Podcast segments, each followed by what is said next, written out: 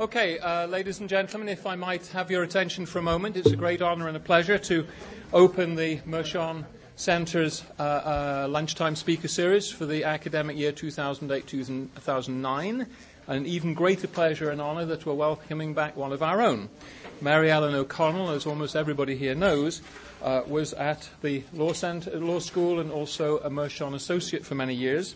She currently holds the Robert and Marion Short Chair in Law and is a fellow of the Kroc Institute for Peace Studies at the University of Notre Dame. Before that, she taught at the uh, George C. Marshall European Center for Security Studies in Germany and then came to OSU, where she was a fellow of the Mershon Center for the Study of International Security. She has a BA in history, something she kept very quiet while she was here, uh, from Northwestern, and an MS, a Master of Science in International Relations from the London School of Economics, and then a LLB in International Law from Cambridge. It's Cambridge, England, and a JD from Columbia. Published widely on international law, gives evidence to Congress, and her specialty is the law on the use of force and the peaceful settlement of disputes. Her latest book, which I think I see lurking here, The Power and Purpose of International Law, is available on Amazon.com and indeed from Barnes and Noble, published only six weeks ago. Uh, just a word about the format. It's now nearly quarter past 12. Mary Ellen will speak. We'll then have a Q&A, and we're going to wrap up a little before half past one, uh, uh, so those of you with a half past one class can make it. Um, and I will have to stop at that point. So, over to Mary Ellen. Thank you very much for coming. Welcome home. Thank you. Thank you, Jeffrey. Well, it, it is really a pleasure to be back and see so many friends and meet uh, new friends.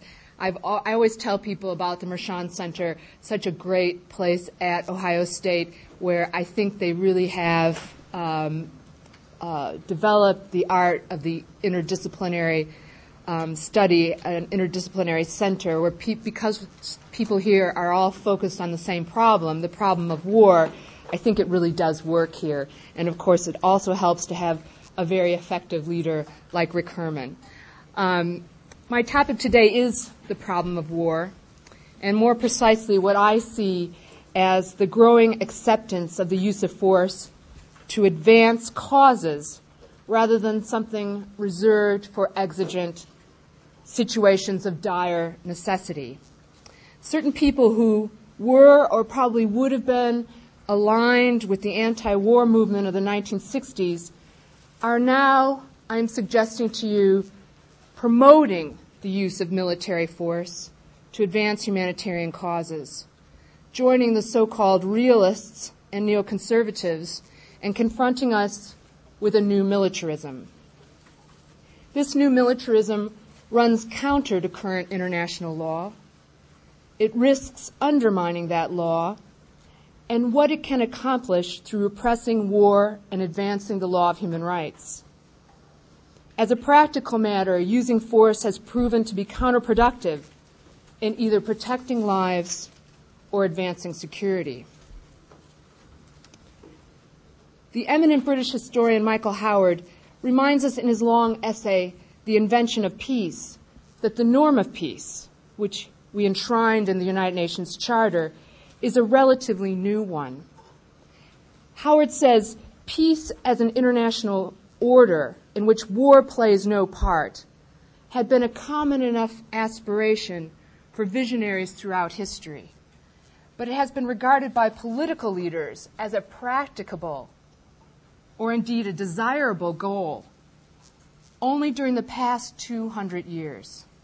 In fact, only 100 years ago, states came together for the first time to take binding legal steps to outlaw war through a multilateral treaty, the Hague Peace Convention of 1907. The delegates only managed to outlaw, outlaw one kind of war military force to collect contract debts. Now, that achievement probably doesn't sound like very much today, but it was a legally binding commitment to limit the right of a sovereign to resort to what was known then and probably still is among some sovereigns as the sovereign prerogative, the right to wage war. It took the horror of World War I to move the world to the next conceptual breakthrough. The with the assassination of Austro-Hungary, uh, the Austro-Hungarian Empire's heir to the throne by a secret pro-Serbian nationalist group, the war was triggered. The, that assassination really seemed to have been the very sort of conflict that the Hague Conventions, with their methods for peaceful settlement of disputes, their hesitation before going to war, should have helped to resolve and to have prevented war. Instead, a war involving most of Europe, the United States, and colonies around the world erupted. In shock over the senseless loss of life and devastation, statesmen agreed in the covenant of the League of Nations to real limitations on the right to resort to force. Additionally, they agreed on collective action to enforce these limits and to the creation of a new international court to resolve disputes. Although the League had been the brainchild of the U.S. President Woodrow Wilson, America did not join. But the United States did want to be part of the legal solution to war. And we joined with France to promote the 1928 Kellogg Briand Pact, which, in simple, straightforward, legally binding language, outlawed war as an instrument of national policy. Tragically, the, nor- the Pact's norms had not reached the point of effectiveness where they could restrain Germany from using force to press its own claim for superiority and its natural right to be the dominant power in Europe. Germany seized its neighbors, then invaded Poland in 1939. And Japan's leaders had a similar view, a similar conviction of their superiority, and a similar determination to rule over or even eliminate peoples they considered to be inferior. So it was World War II that finally moved humanity and the United States into taking the next steps toward the outlawing of the use of force. German and Japanese leaders, don't forget, were tried for crimes against the peace at Nuremberg and Tokyo, not just crimes against humanity. The German foreign minister, Joachim von Ribbentrop, was indicted in part for having prepared the legal argument for invading Norway, Denmark, and the Low Countries. As the war was ending, in addition to citing the Kellogg Briand Pact at the Nuremberg Tribunal, the Allies also incorporated those same crimes against the peace in the United Nations Charter. The Charter, and we'll see if we can put this language up on this uh, document camera. The Charter's, the heart of the Charter, the heart of the UN Charter, is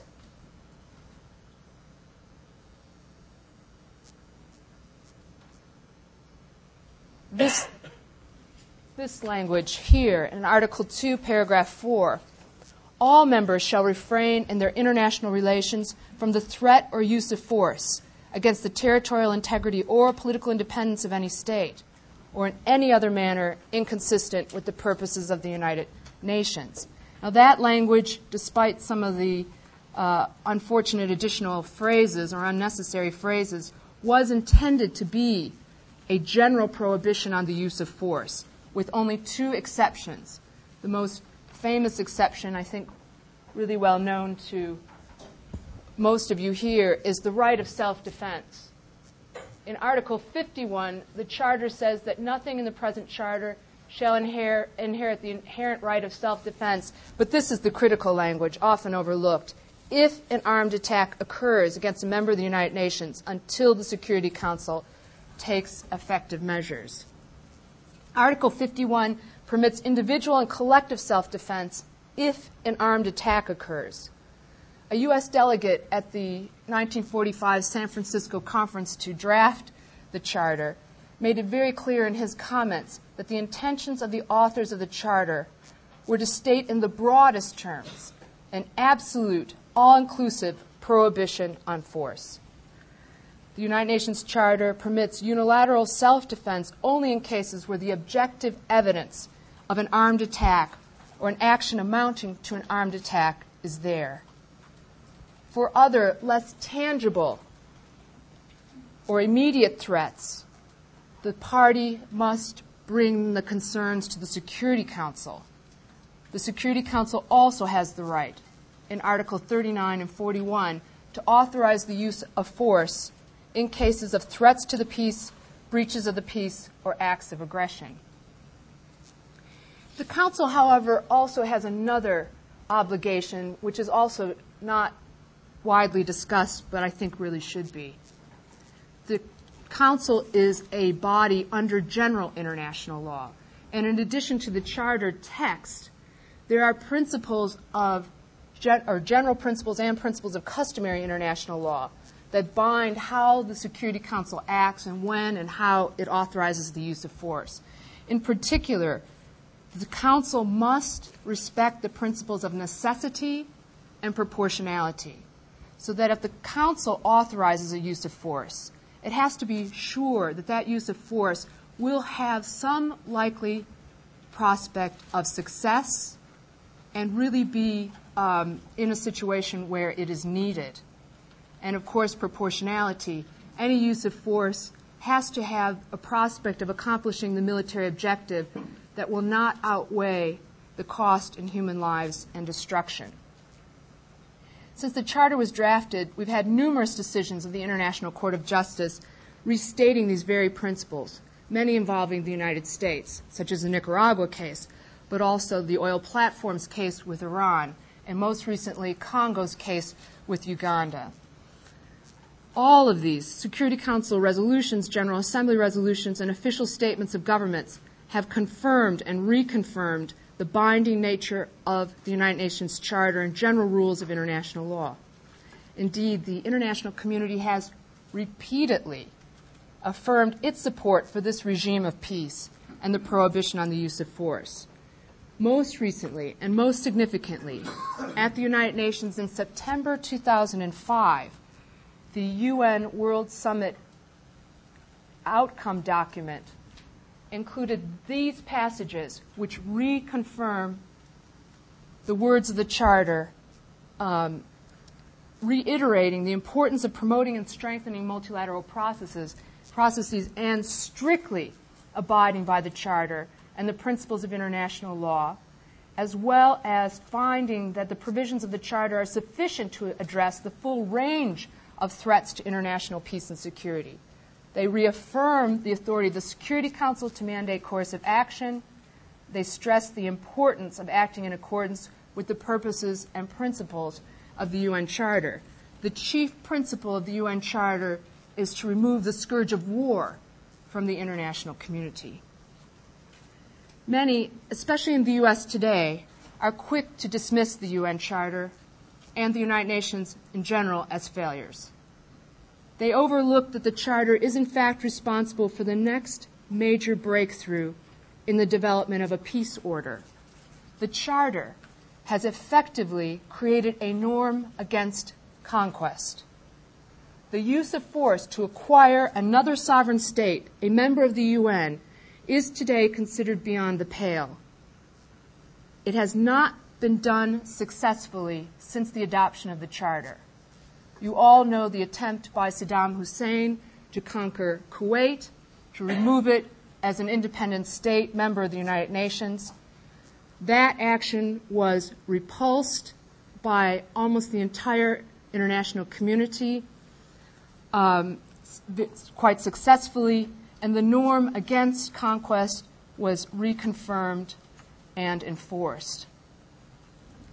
And I actually thought after that war, after that successful war, when President Bush the father declared that we were entering a new world order under the rule of law, that it would be a time in which we would expand the effectiveness of the charter, really uh, begin to repress more uses of military force and the idea that military force could be a useful tool of national policy.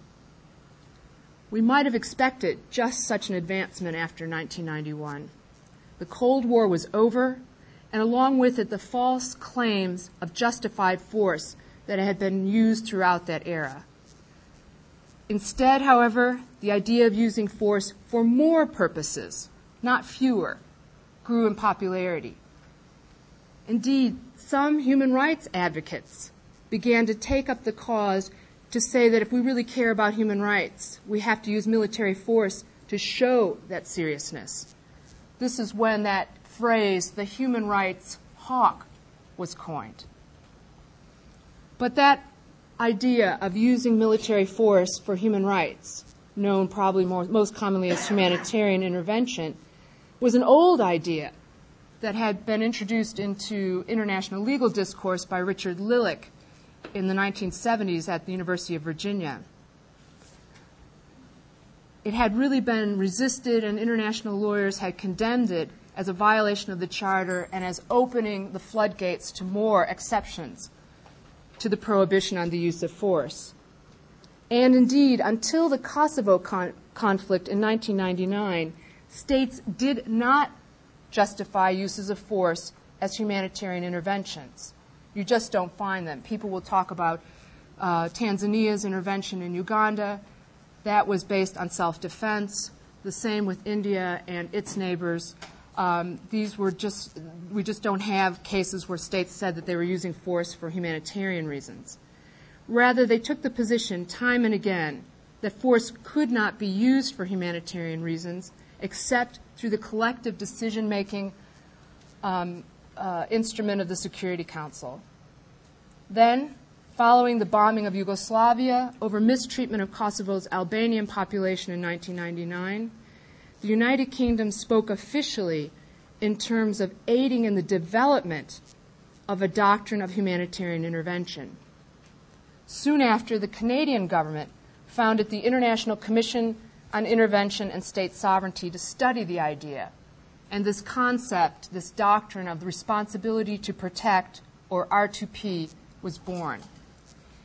Much of the report of the IISS, under the leadership of Gareth Evans of Australia, is actually quite consistent with the UN Charter and with international law. It really offers almost nothing new but to reconfirm that human rights are a matter of international interest, etc. But it did include this very unfortunate language. And this is new. If the Security Council rejects a proposal or fails to deal with it in a reasonable time, there's this first reference to Uniting for Peace, more worrying is to action within an area of jurisdiction by a regional or sub-regional organization under Chapter 7 of the Charter, or Chapter 8, subject to their seeking subsequent authorization. So it says that uh, a, group like NATO could use force um, and then later ask the Security Council, as opposed to the plain language of Chapter 8, which says such authorization has to come before the use of military force. Had that language actually been the rule of law in 1999 during the bombing of Kosovo, it might have provided a legal basis for the use of force there. But in actual fact, that language speaks of atrocities in the report and if you will recall, there were human rights monitors in place in Kosovo in December and January. And there were not human rights atrocities occurring at the time that NATO decided, made its decision to start bombing. The human rights monitors were pulled out of Kosovo at the end of January when reports of a massacre at Racak began to surface.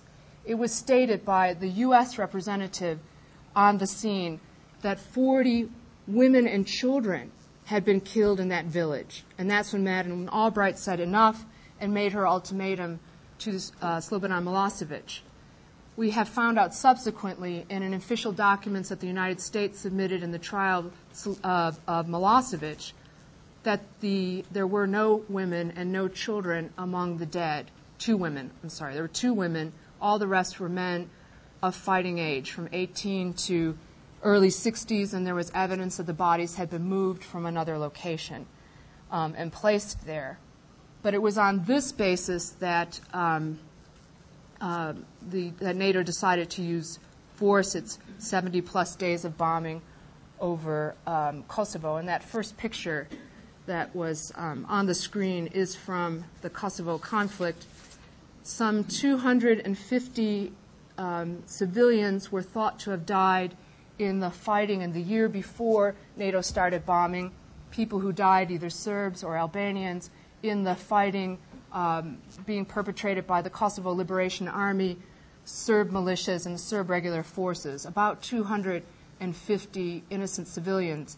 The result of NATO's um, 70 plus days of bombing, agreed by pro NATO um, sources, is that some 500 innocent Serb civilians, children, women, were killed um, through the bombing. And of course, many hundreds more were uh, seriously wounded. Um, and there was great, great destruction, of course, throughout, um, throughout the region. Nevertheless, a great deal of attention was paid to R2P and this concept that using force um, in serious situations of human rights violations would, was a good idea. For a while, there was a slowing of that support for military force to re engineer um, social situations, political situations, following the U.S. invasion of Iraq. In the uh, uh, realization of the death, destruction, suffering caused by war, there was a new anti war sentiment that went out throughout the world. And the interest in war for humanitarian purpose did seem to wane. The UN Secretary General's high level panel on United Nations reform, making its report in 2004, and the Secretary General's own report in September 2005 both included references to R2P, but also reaffirmed the prohibition on the use of force without Security Council authorization. And of course, the restatement of the Charter is reflected even more emphatically in the 2005 World Summit outcome document that I already showed you. Nevertheless, there is a persistent view that the unauthorized use of force in pursuance of humanitarian goals is legitimate. Indeed, a view has emerged that force for a variety of goals, imposing democracy, eliminating weapons of mass destruction, and simply to punish evildoers is now legitimate. A prominent proponent of these views, the human rights scholar Michael Ignatieff, actually argued in favor of the Iraq War on humanitarian grounds. But his argument relies on hypotheticals and not actual cases. He has no cases where actual war or humanitarian intervention, the use of military force, created a situation that was better for human rights afterwards than before. Rather, he speculates entirely on what might have been achieved in cases where war was not used. It's counterfactual entirely. He has no examples of post 1945 successful interventions for humanitarian purposes. Ignatieff fails to cite the negative impact and the long term consequences of bombing Yugoslavia or the long, bloody wars that followed ECOMOG's interventions in Liberia in 1990 and Sierra Leone in 1991. He rather focuses on what might have been gained by removing Saddam Hussein. He never looks at the actual cost of removing him, at whether the Iraqis would not have been better off removing him themselves, or at the impact on the rule of law itself when the world's superpower rides roughshod over the UN Charter. Ignatieff writes in the abstract about how war can be the lesser of two evils, but his calculation fails to include the true cost of war. The people who drafted the UN Charter had a much clearer understanding of the nature of war and what it can accomplish and what it cannot. The Charter prohibition on humanitarian intervention is built on well considered normative and pragmatic underpinnings. For that reason, it has withstood until now arguments in favor of such intervention. Some proponents of humanitarian intervention believe that the opponents are more concerned that states will abuse the right, and that's why we resist bringing this into the law. They believe that countries will claim to use force for humanitarian reasons when the real purpose is national interest. Abuse is a problem. There are, in fact, no examples of pure altruistic humanitarian intervention. But such abuse would not necessarily be a problem if intervention could nevertheless accomplish more good than harm. Empirically, that simply has not been the case. The military consistently advised political leaders that using military force to protect human rights is extremely difficult. The results in Kosovo bear out that advice, as do so many other examples. The Soviet Union, for example, tried to impose a better form of government on Afghanistan throughout the 1980s, Marxism, Leninism. They failed utterly, trying for 10 years. Even cases where humanitarian intervention was authorized by the Security Council but did not follow classical peacekeeping, such as in Haiti, Bosnia, and the Congo, we've seen only failure. The cases show that military intervention for humanitarian purposes, on balance, has accomplished more harm than good. This fact rarely comes up in discussions of humanitarian intervention. Rather, the proponents continue to cite Srebrenica and Rwanda. The argument is that if the Western countries had used military force while the killing in those places was going on, that killing could have been stopped this argument fails to acknowledge that Western peacekeepers were present in both places at the time the killing was going on. In both Bosnia and Rwanda, lightly armed UN peacekeepers were present. They had mandates to do more than they could. Their presence gave people a false sense of security. If the peacekeepers had not been there, people may well have done more to protect themselves. In Srebrenica, Bosnians would not have remained in the vicinity of Serb militias if the UN had not promised to protect them. In Rwanda, Tutsis may not have trusted their Hutu neighbors while the Tutsi rebel force was advancing on the country, but for the presence of blue helmets. The blue helmets pulled out did not stay to defend. More troops were not sent. And somehow, out of that set of facts, this myth has grown up that there would have been a violation of the UN Charter to send troops to Rwanda. That was simply not the case. There was a Security Council resolution in place. Any country that wanted to send troops could have done so. The United States could easily have sent troops. I mean, it could have authorized the sending of troops, it would have been difficult, I understand logistically, to get lots of troops into place in good time. But the presence of military forces in these situations, situations that lack the conditions for classical peacekeeping, seem to have been a factor in the tragedies.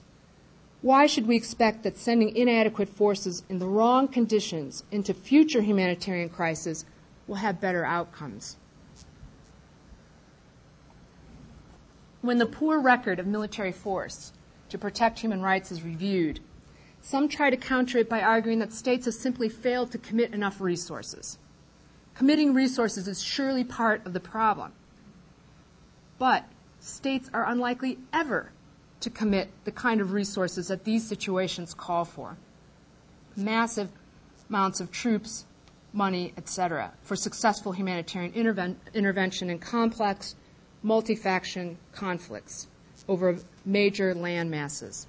This factor weighs against changing the law to permit humanitarian intervention. And even if massive resources are committed, resources alone cannot overcome the need for communities to develop their own leadership. Leaders who are identified with the community they will lead and not with the foreign power imposing him on the country the United States has committed billions of dollars and massive numbers of troops in Iraq, and yet violence, chaos, and ethnic cleansing continue as we speak. James Meek reported in the New York Daily News the following information um, in late 2007 about the Democratic Party's presidential candidate Hillary Clinton. Clinton's wise men are well known for having been gun ho about the invasion of Iraq, but highly critical of Bush's bungled occupation. Most, like Sandy Berger and Richard Holbrooke, were top national security aides to her husband, Bill Clinton.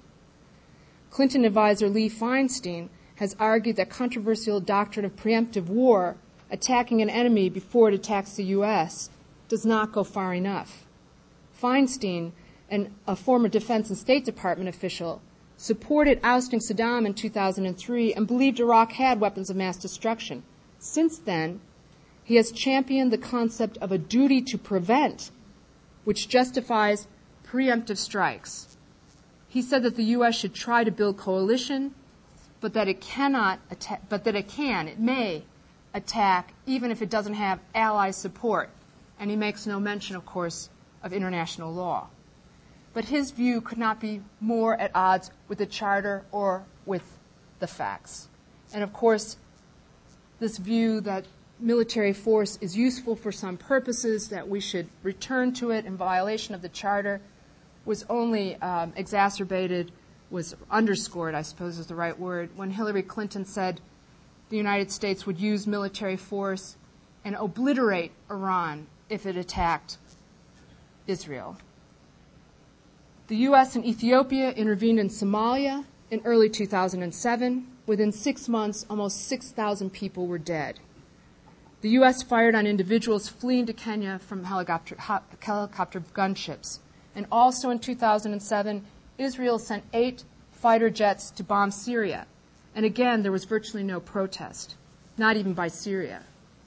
In 1981, when Israel had bombed Iraq, the entire Security Council condemned in a unanimous resolution that action, including President Reagan's ambassador to the United Nations, Jeane Kirkpatrick, who said it was not a necessary or lawful action. But during the Burma crisis this past summer, a prominent former Canadian ambassador to the United Nations and leading proponent of R2P said that Burma should be invaded to force aid into hard hit regions and Ramesh Thakur, in the same debate, who was a member of the ICISS group that wrote R2P, argued against him, saying, no, we should not invade Burma, we should invade Zimbabwe. This past summer, Georgia's president sent troops into South Ossetia in violation of treaties that he had, that his country had signed in the early 90s. And of course, the Russians responded with disproportionate force citing the example of Kosovo and NATO's use of force there. Just a few more examples of the new militarism, this new uh, thinking, even by the left, that using military force is appropriate, despite the cases and despite the law. Gary Bass of Princeton has a new book out extolling humanitarian intervention that's being favorably reviewed throughout the liberal press.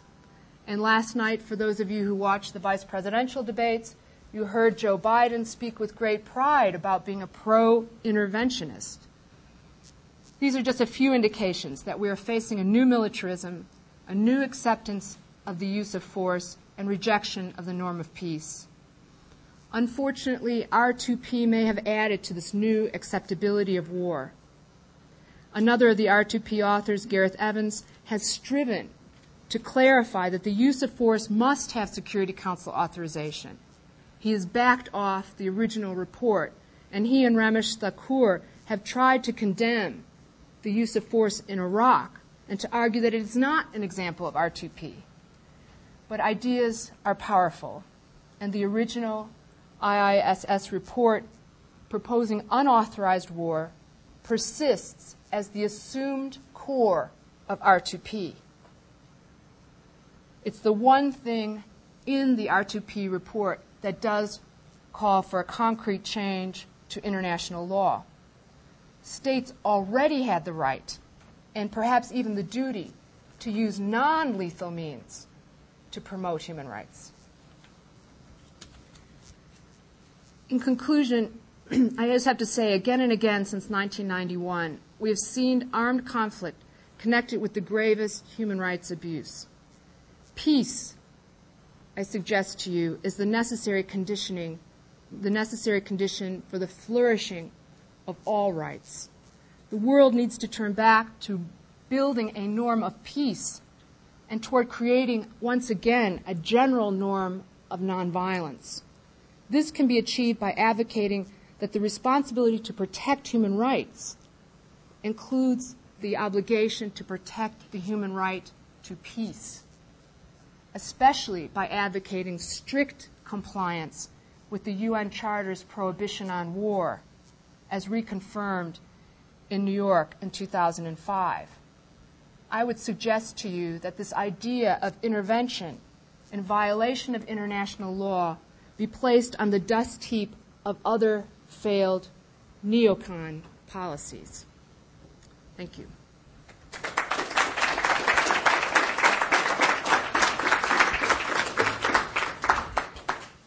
And this this great.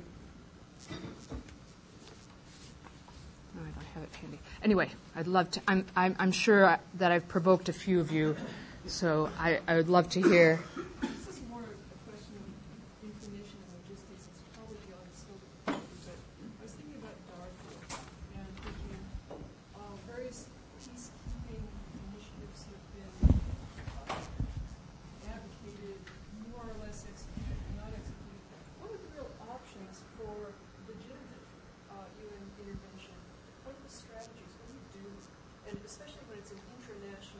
Mm-hmm. Well, uh, you know, Darfur is not a legal problem. It's again, it's, it's, it's like the Rwanda case earlier. It's a problem of political will, um, although it's, it's, it's also a pragmatic problem. There's plenty of legal support. We, we now have Security Council resolutions for the hybrid force. We're having two problems. We're having problems with, of countries actually um, agreeing to send troops the same problem in Rwanda. This is not a legal problem in Darfur. But I would suggest to you that it, it, it does bear, and I, I, I think governments are being, having learned these lessons, even though it doesn't seem to be out in, in, in some of the pro humanitarian intervention community, but governments understand what risk they're placing their forces at if they go into a situation like Darfur where there is no real peace to keep. So um, I think they are waiting for a more stable situation where they can actually follow much more classical peacekeeping doctrine. And what they're looking for is some robust negotiation of a ceasefire, more cooperation from uh, Khartoum, and then we'll see uh, governments committing forces. And I actually think that that's what you know what the cases teach. The the 17 classical peacekeeping forces that went out um, prior to 1991 are genu- genuinely and generally cases of success. That works. Sending peacekeepers into active, hot fighting situations has not worked. And that's the concern, I think, of governments with regard to Darfur right now. It's a very, people want something to be done, they want something to be done quickly, but at least in, in international law, when you've got to take into account principles of necessity and proportionality, you don't send people into fight if that fighting will do more harm than good. You have to have a colorable chance of success. And for those of you who find that that sounds familiar to the old just war doctrine, it's of course related on a, on a philosophical and normative basis. But we don't have, I think, the conditions for a successful use of peacekeepers in Sudan right now, and I think that that's uh, of great concern. And what I would recommend is that we m- make a much more concerted effort at mediation than has. There was some success when the uh, the group of wise men went, the elders, um, but we don't seem to be seeing follow up on that, and we seem to have lost to some extent the art of really great negotiation, although uh, and mediation. Although Kofi Annan, of course, had success in Kenya, and um, and, and Zimbabwe seems to have had a much uh, better resolution. But that's what I would suggest, Margaret, that we recover the art of diplomacy, of negotiation, and we return to classical peacekeeping doctrine and use military force that way, unless it's a clear violation of understood, um, uh, a, clear self-defense situation. Military, the major armies are good at. We do have success, as we know from the Kuwait liberation of one military force pushing another one across an internationally recognized boundary. That they do well at. Otherwise, peacekeeping in the classical sense. Peter. Two back questions. Yes. So one is, can you say more about why you think um, intervention in Kosovo made things worse rather than better? And second, what, what's the deal with the bombing of Syria? I, I Yeah. don't quite understand either what, what was intended to be accomplished or why Syria didn't do it.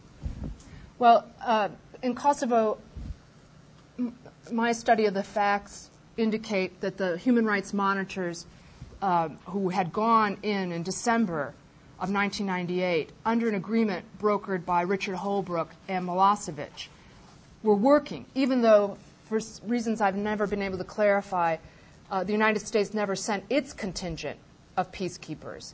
The agreement was for 2,000 human rights monitors, and only 1,400 went. We were supposed to send some 600, and we never did. Maybe because of the jealousy or the infighting between Madeleine Albright and Richard Holbrooke, she didn't seem to ever be very supportive of that agreement. It's a, a, an unfortunate thing. Of course, there were also economic sanctions in place. There were other pressures being brought to bear. I've interviewed um, Swiss monitors who were there, and when the Racak event happened, they were sure they were going to be pulled out just as a sign of pressure on Milosevic, and then they were going to go right back in in three days because they were so successful. And instead, they were pulled out entirely. The ultimatum was made to Milosevic that either he give up Kosovo, pull out his troops, or the bombing would start. And given the ties between Kosovo and uh, Serbia, he didn't do that, wouldn't do it. And the bombing began. Then, um, of course, 20,000 people died in the entire conflict, of which even NATO has admitted 500 were innocent Serb civilians. That those kinds of numbers that, that makes no sense to me if you're trying to do something humanitarian to kill so many people. Um, there's an uh, Ian Brownlie, the great professor of international law at Oxford, wrote in a critique of Lillich's work on calling for humanitarian intervention. He just raised the question: Well, well, how many people do you kill to save the human rights of others? And this is the problematic calculation in humanitarian intervention. And then after uh, the bombing stopped, there was this bloodletting where Albanians were killing Serbs. There was, of course, Serbs killing Albanians as well. But even uh, several years later, 14 French peacekeepers were killed in rioting by um, Kosovo Albanians. It's, it's been one uh, set of tragedies after another, and I don't see that the bombing has helped. We're in a very unstable situation there now. Until uh, Kosovo is admitted to the United Nations, it will have questionable status as a sovereign state. It will never get into the UN because China and Russia can veto its membership. Um, and so it will remain in this uh, unstable and not happy situation. So I can't see how we can call that a success, um, certainly compared to what the situation was on the eve of the bombing. As for the um, September 6, 2007 bombing by Israel of Syria, the initial uh, reports were, um, of course, neither country has said anything much official about it. It's a really strange situation.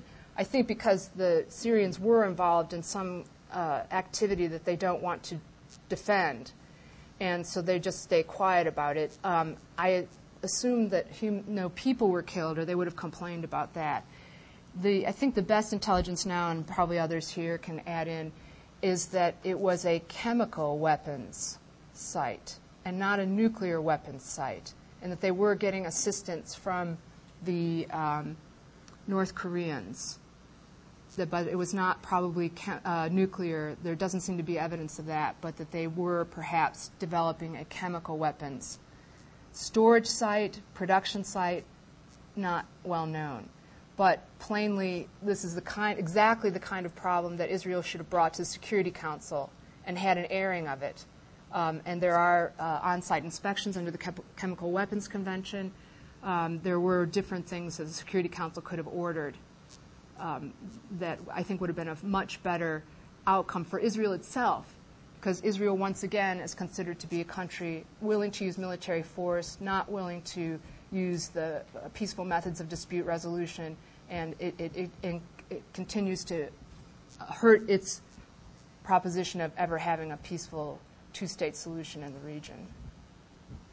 Please. Yes. In the 1970s and 80s, there were four hotspots in Asia. One was the independence of Bangladesh. hmm Yes. If it would not have been for India, Pakistan would have committed even more atrocities there. Yes. So the international community did not move. It was India which took care of that. Another one was in the 1980s, the Pol Pot genocide in Cambodia. Uh, if the international, it would not have been for Chinese, probably it would have continued. I do not know for how long. The international, you mentioned Afghanistan was the third one.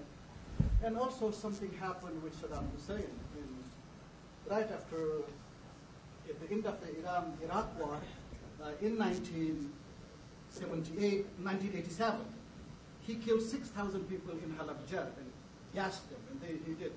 The international community did not move, neither the United Nations nor other. But in the case of Bosnia, it happened. And because it was too close to home, or in the case of Grenada, Panama, that it did not happen uh, in, what, what were the reasons that those others were almost, uh, uh, the international community was impotent, but in some other cases they took some action? Well, um, Bosnia is post Cold War, and the other incidents are pre Cold War, and of course, that context is worth remembering. Um, I do want to point out a lot of people point to Bangladesh and India's intervention as a humanitarian intervention. India does not say that that's what it was. They say that they were securing their border, that there was so much violence that was implicated at cross border, and there were cross border raids, and there have been continuing to be clashes across that border, and that that's why they intervened.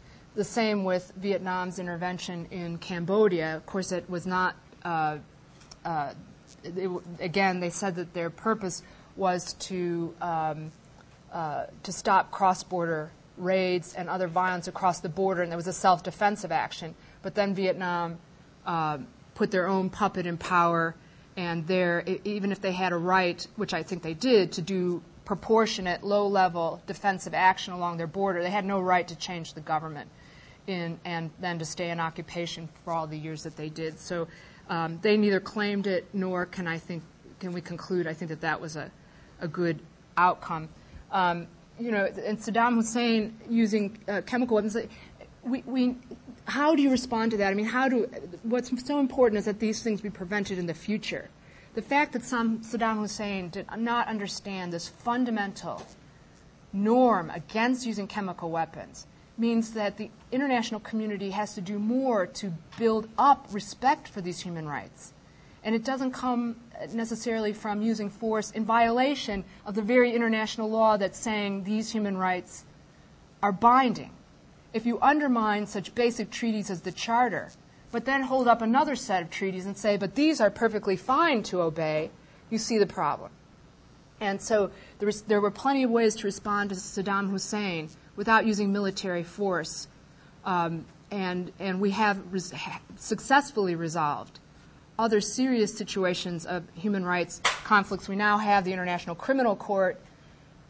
That and and there are and of course we could have always tried Saddam Hussein in an ad hoc criminal court if his people had given them up. But there are non-lethal, continuing pressure situations that can be brought to bear to resolve human rights situations in a way that will result in much longer term stability for a, a state and respect for human rights within that state. And that's where I think we need to shift our energy, our commitment, our attention, and away from this siren song that there's some silver bullet out there, and if you just send in, um, you know, the 82nd Airborne, you will have a good situation at the end of it. That that works for some situations, but uh, probably almost never for human rights situations. I, I had a few more questions, Margaret. Please. Yes. Mm-hmm.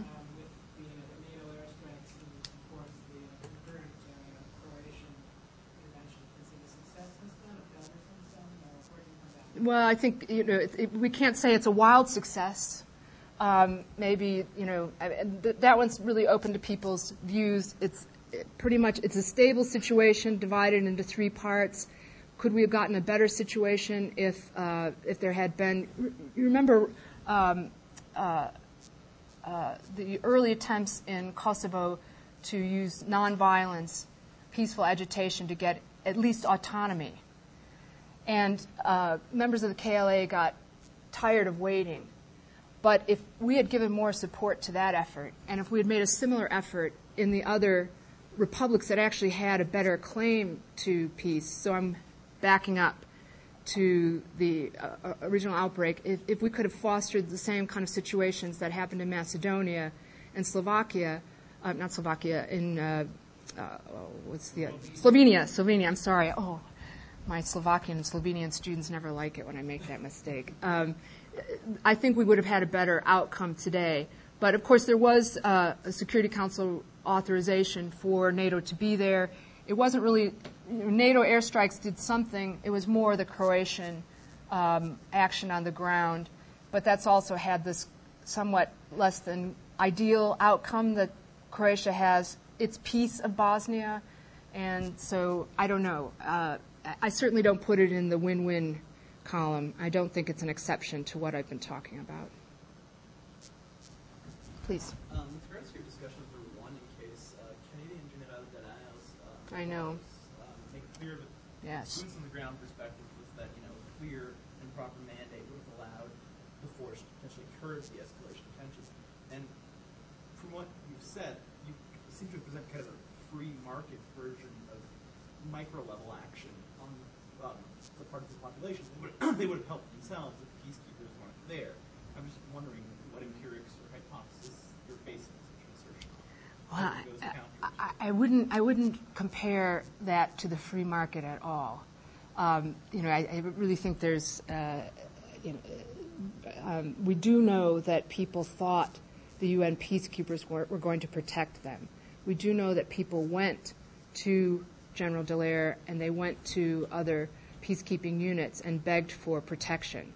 And we know that the protection was pulled out and they were left. So if they ha- didn't have those people to go to in the first place, what might they have done? At least, the, the very least, one fact we do know, we don't have to base on hypotheticals, is that they would not have been gathered in those same places where they were slaughtered.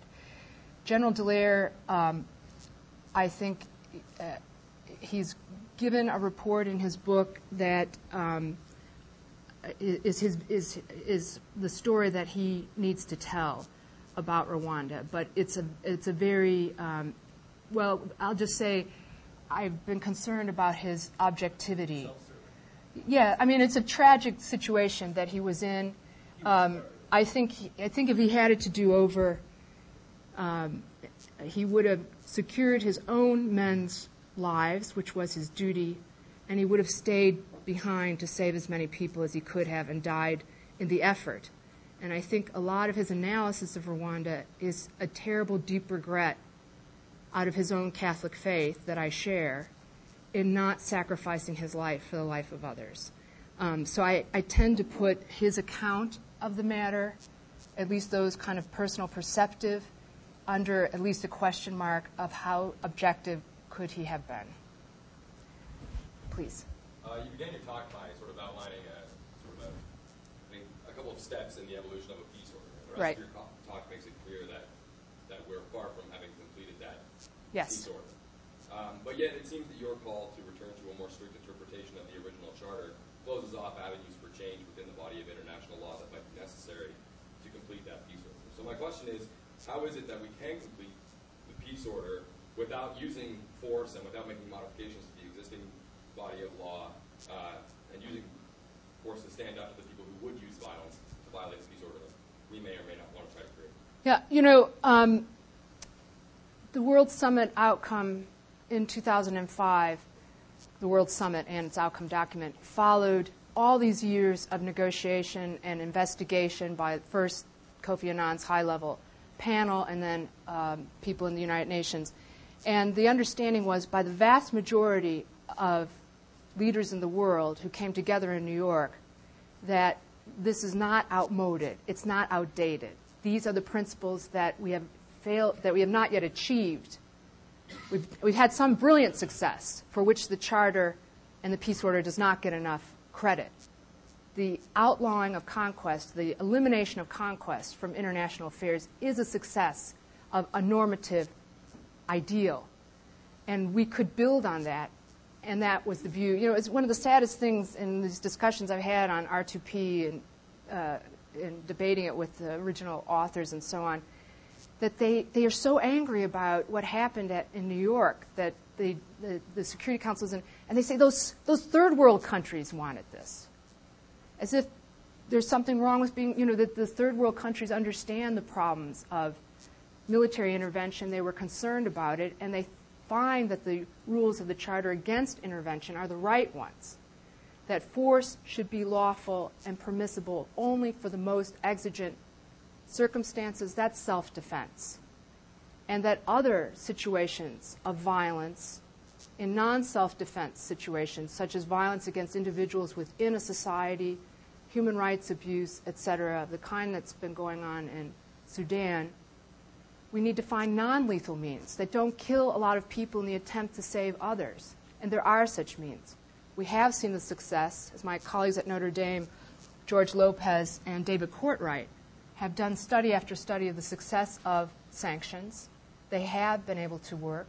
And then there are, um, uh, we, we fail to use diplomacy and other more effective means, more carrots, more investment, more working with groups to get a positive outcome. We know that economic uh, well being is one of the clear indicators of a future of peace for a country, except for the United States, I guess. Um, and using those kinds of methods are the right ones. If we have these legal principles as our guide and use those and continue to accept the binding nature and the power of law, I think we can realize an ever increasing regime of peace. So that's what I'd suggest. Please. Um, I guess just to follow up on the point about legal change and normative change mm-hmm. in the international order, I suppose one of the main thrusts behind that uh, controversial passage in the R2P document from, the, from Ottawa um, is to shift the focus of international law from international law that protects the security of states, i.e., the outline of conquest, to Security Council action against Iraq in Kuwait, towards human security, which I didn't hear mentioned in the talk, which I was surprised by. Um, just so, I guess the progress we see, or the progress that the, the proponents of that plan see in moving international law forward is to, instead of valuing the lives of states, value the lives of individuals. And so I guess there's, there's that sort of normative push there. So how can, a, how can an international legal order accommodate human security while perhaps preserving the positive aspects of the post-1940s lifetime uh, You know what? My talk was only about human security. If we get a real, robust peace order, if we get peace, then we will, of course, have human security. War is the most devastating, the most destructive human activity for the enjoyment of human rights that there is. We have success on legal, with legal norms against war, and we should build on that success, not detract from it. I understand the motivations behind the authors of R2P. They wanted to do something tangible, something real for human rights but they were misguided. They had gotten this idea, of, I, I think it really comes out of the Gulf War. Here, the successful use of force, look what we were able to accomplish. Let's transfer that to these other categories. And I don't think they thought it through. There were not enough military personnel on those committees to see that military force is not so adaptable to these other kinds of purposes. And then you always have to accept I mean, I, I, had this terrible debate with Gareth Evans and said, you know, uh, the amount of force and the number of people who died as a result of the Kosovo conflict, and all he kept saying is it was payback for Srebrenica. Well, you don't kill many innocent women and children in Serbia because of the tragedy and what Milosevic did in Srebrenica. Um, he needs to be arrested as he was and put on trial for that. But you don't deny the human security, the human lives of other people for that. So I'm just suggesting to you that war, and this is, this is not my opinion, this is the opinion of the 192 heads of state and government who are gathered in New York to reconfirm the UN Charter. Principles on this, to say that these are our contemporary principles. There are plenty of ways of changing the charter. That's what the review was about, in case we needed this. And the collective decision making, the normative and practical and legal analysis of our states that are our representatives in the international community, in addition to, uh, and there were some disappointed NGOs, but uh, most of us were very happy. And we think that the way forward for human security lies through building up a norm of peace, not tearing it down. Oh, okay. Thank you. Yeah, my, and I'll get to Bob. Just, uh, I wanted to know, I guess, um, what you think is the conditions uh, that need to happen to actually reverse the trend. I mean, I see three kind of major problems in terms of what's happening. First off, it just seems like internationally, uh, particularly either at political level or people that are representative at political level from different countries, that there's a lack of understanding of this, uh, you know, type of approach uh, and the costs involved and what actually happens. The second thing is, uh, particularly with the nations like the United States or nations that are on the Security Council or even from the not countries that are not in the third world, there hasn't been a major war since 1945 or World War II. There isn't a physical experience of war. And now as generation time goes by, there really isn't that understanding of what actually involves war. And there's a disconnect, not seeing it. And the third thing is with the United States kind of trampling the structure of the UN, you know, or the uh, rules of the UN when they invaded Iraq, um, can't actually be, can't unring the bell, but can anything really be done to reverse the trend unless the United States takes like a proactive role in reinforcing because they have, in effect, given almost, since they've kind of undermined the legal uh, underpinnings of you know, the United Nations. How will it be established that other nations should respect that if one of the core leaders or the leader that was helping to set this structure up does not follow it? Um, wonderful questions. I'm going to try to make a, a combined and limited an- answer. How can we do this? I think that's, you know, sum up, how can we get back to supporting the, the, the peace effort?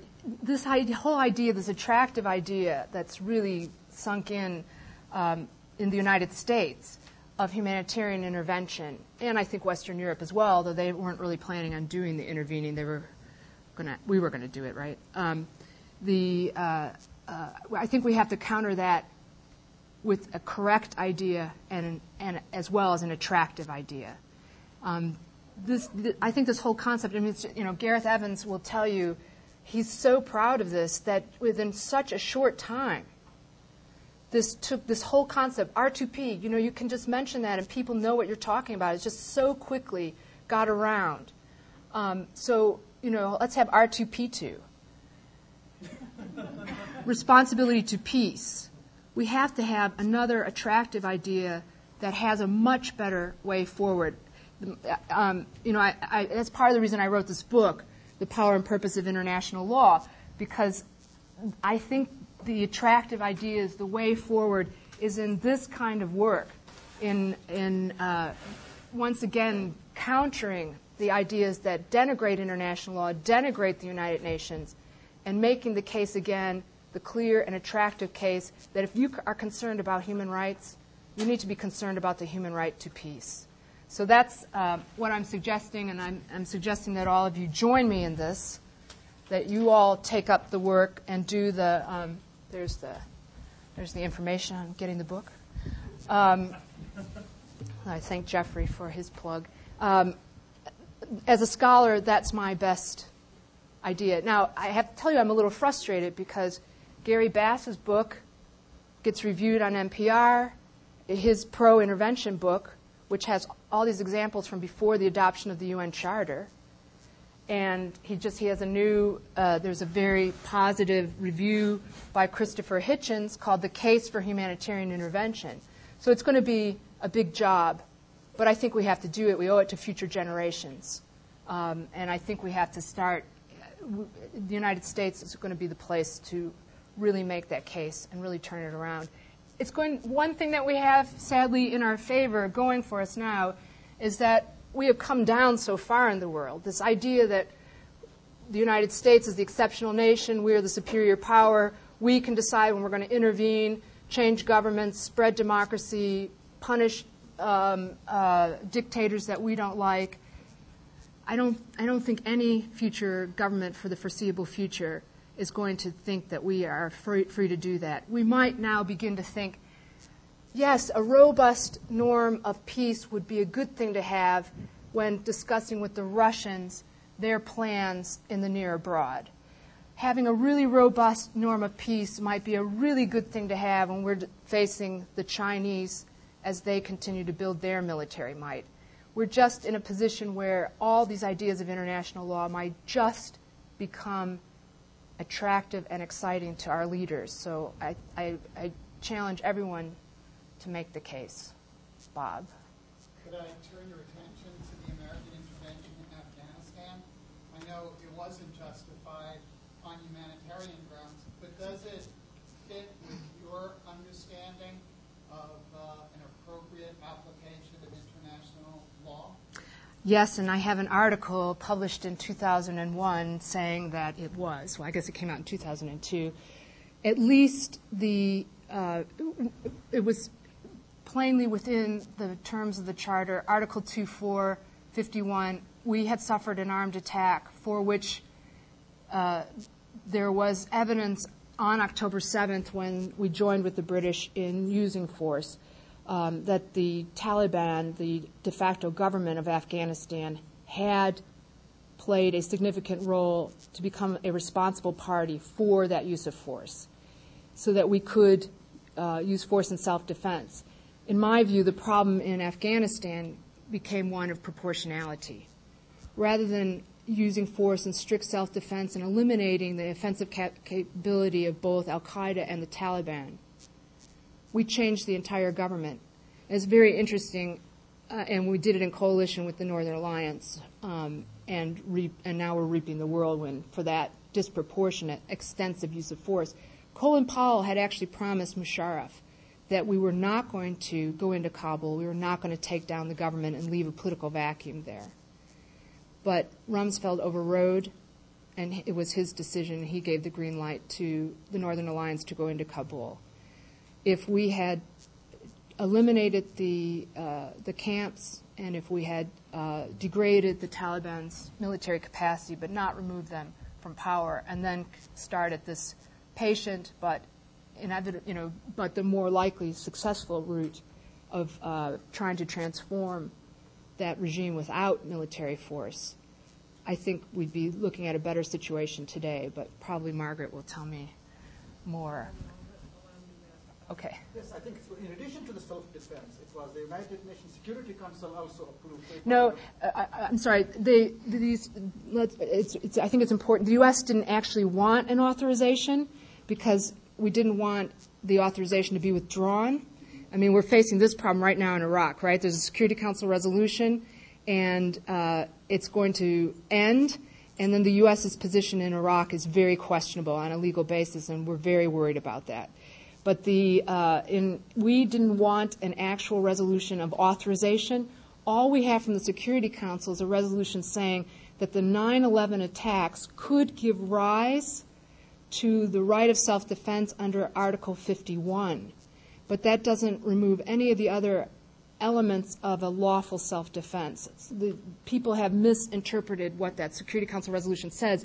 Most importantly, it does not say that we could attack just Al Qaeda anywhere in the world, for example. The Bush administration has tried to make that argument to underpin its global war on terror. That's plainly an exaggeration, not at all what's in that resolution. The resolution says only that the 9 11 attacks could give rise. Well, there are other elements, as I've explained, to self defense, including that you can take your self defensive actions only against the perpetrator of the unlawful attack.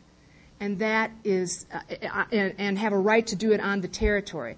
Well, if it's Al Qaeda and we're taking the response on their on the territory of Afghanistan, Afghanistan had better be involved some way legally responsibly, or we can't take that self-defense. They were, we did, we did too much, and then we weren't doing enough.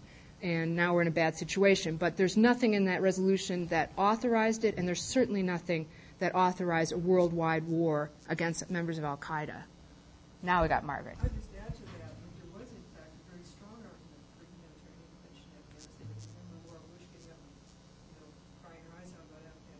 Yes. Yeah. Um, that that was an important part, I think, of our moral high ground uh, tactics at that point, and also to some extent explains the scope of what we try to do. Where I would argue with you is whether it was a viable government there at the point. Uh, I, I, I, I've, I've backed off um, some from the more robust self-defense argument that I made because the, the, the, at the time the facts supported that, but we now know that the British, they are the ones who came up with the white paper about the links between Al Qaeda and the Taliban, and we now know that there's not much as much good evidence, and your point is well taken. So, if if they're just a weak government, the U.S. can certainly um, well, this this sorry, go ahead. Sure. We have a problem that failed states or nearly failed states are places where non-state uh, threats to our security arise, and that seems to be the message of Afghanistan for the Afghans. Yes. Anyways, if we clean up the mess or help them clean up the mess after the left, when the vacuum then perhaps we would reach the point where that was a staging point, as it was. Yes, that's that's absolutely true could just divert a bit more to the question of Iraq again. Um, there were sanctions in place. The sanctions had definite deleterious humanitarian effects on mother child health, on education, on economic needs. And as I recall, um, there was a powerful anti-sanction movement that was having some effect on the UN at the point where Bush and Rumsfeld boys got into the act. Um, I guess I'm asking, uh, obviously there's a matter of degrees of harm, and what we chose is far more harmful, but how do you contri- contain the damage of sanctions on non-combatants? Let me um, con- uh, agree with you on your point about failed states, but the, the way to help failed states is not the way we've been doing it in Somalia, which just keeps leading to more failure. I mean, the Ethiopians are just not the people to force a new government that's going to be successful into Somalia. I mean, this is, you know, this doesn't make much sense for, for, for many, any of our goals there. Um, and it probably would have been the same in Afghanistan, but the, to have done more for Afghanistan prior uh, madness. Sanctions, you know, this is another one of the great myths that's around that I feel like I spend all my time trying to, uh, you know, uh, respond to myths about international law. Uh, of course, we now know after the invasion began and we found the warehouses full of food that this that the, the terrible toll on the civilian population in Iraq was manipulated by Saddam Hussein. And why the reporters and the media were, you know, accepting that the oil for food program was working. And of course, that's been smeared by the Bush administration, and, and Kofi Annan smeared falsely. Um, but the, uh, we now, of course, use sanctions that are called targeted sanctions. They're aimed at the leadership. They're not aimed at the general population in the case of uh, Iraq, I had always advocated um, what we were trying to keep out were uh, inputs to sophisticated weapons. And of course, we did that really well. And I've never understood why our entire military effort at interdiction um, to support the sanctions on keeping inputs to weapons wasn't understood and why there was so much confusion about whether Saddam Hussein had weapons or didn't have weapons. I mean, you had to say that the entire U.S. military effort to enforce the sanctions was a failure. And how I just never thought that was likely, and I could I was I've been until now in a quandary about why they thought uh, the sanctions weren't working on the weapons. But we don't do those kinds of massive sanctions regimes anymore. The regimes, the sanctions on Sudan, for example, are very targeted. It's, it's no-fly asset control. Now we have a new problem on asset control um, on, uh, against terrorists, thanks to the European Court of Justice, but we don't have time for that one. It's a new. No, no time for anything except for peace in our time. Oh, wrong. Monday at noon, there's another event you need to reply to. Okay, go to the Mershon website. There are actually uh, a number of very important presentations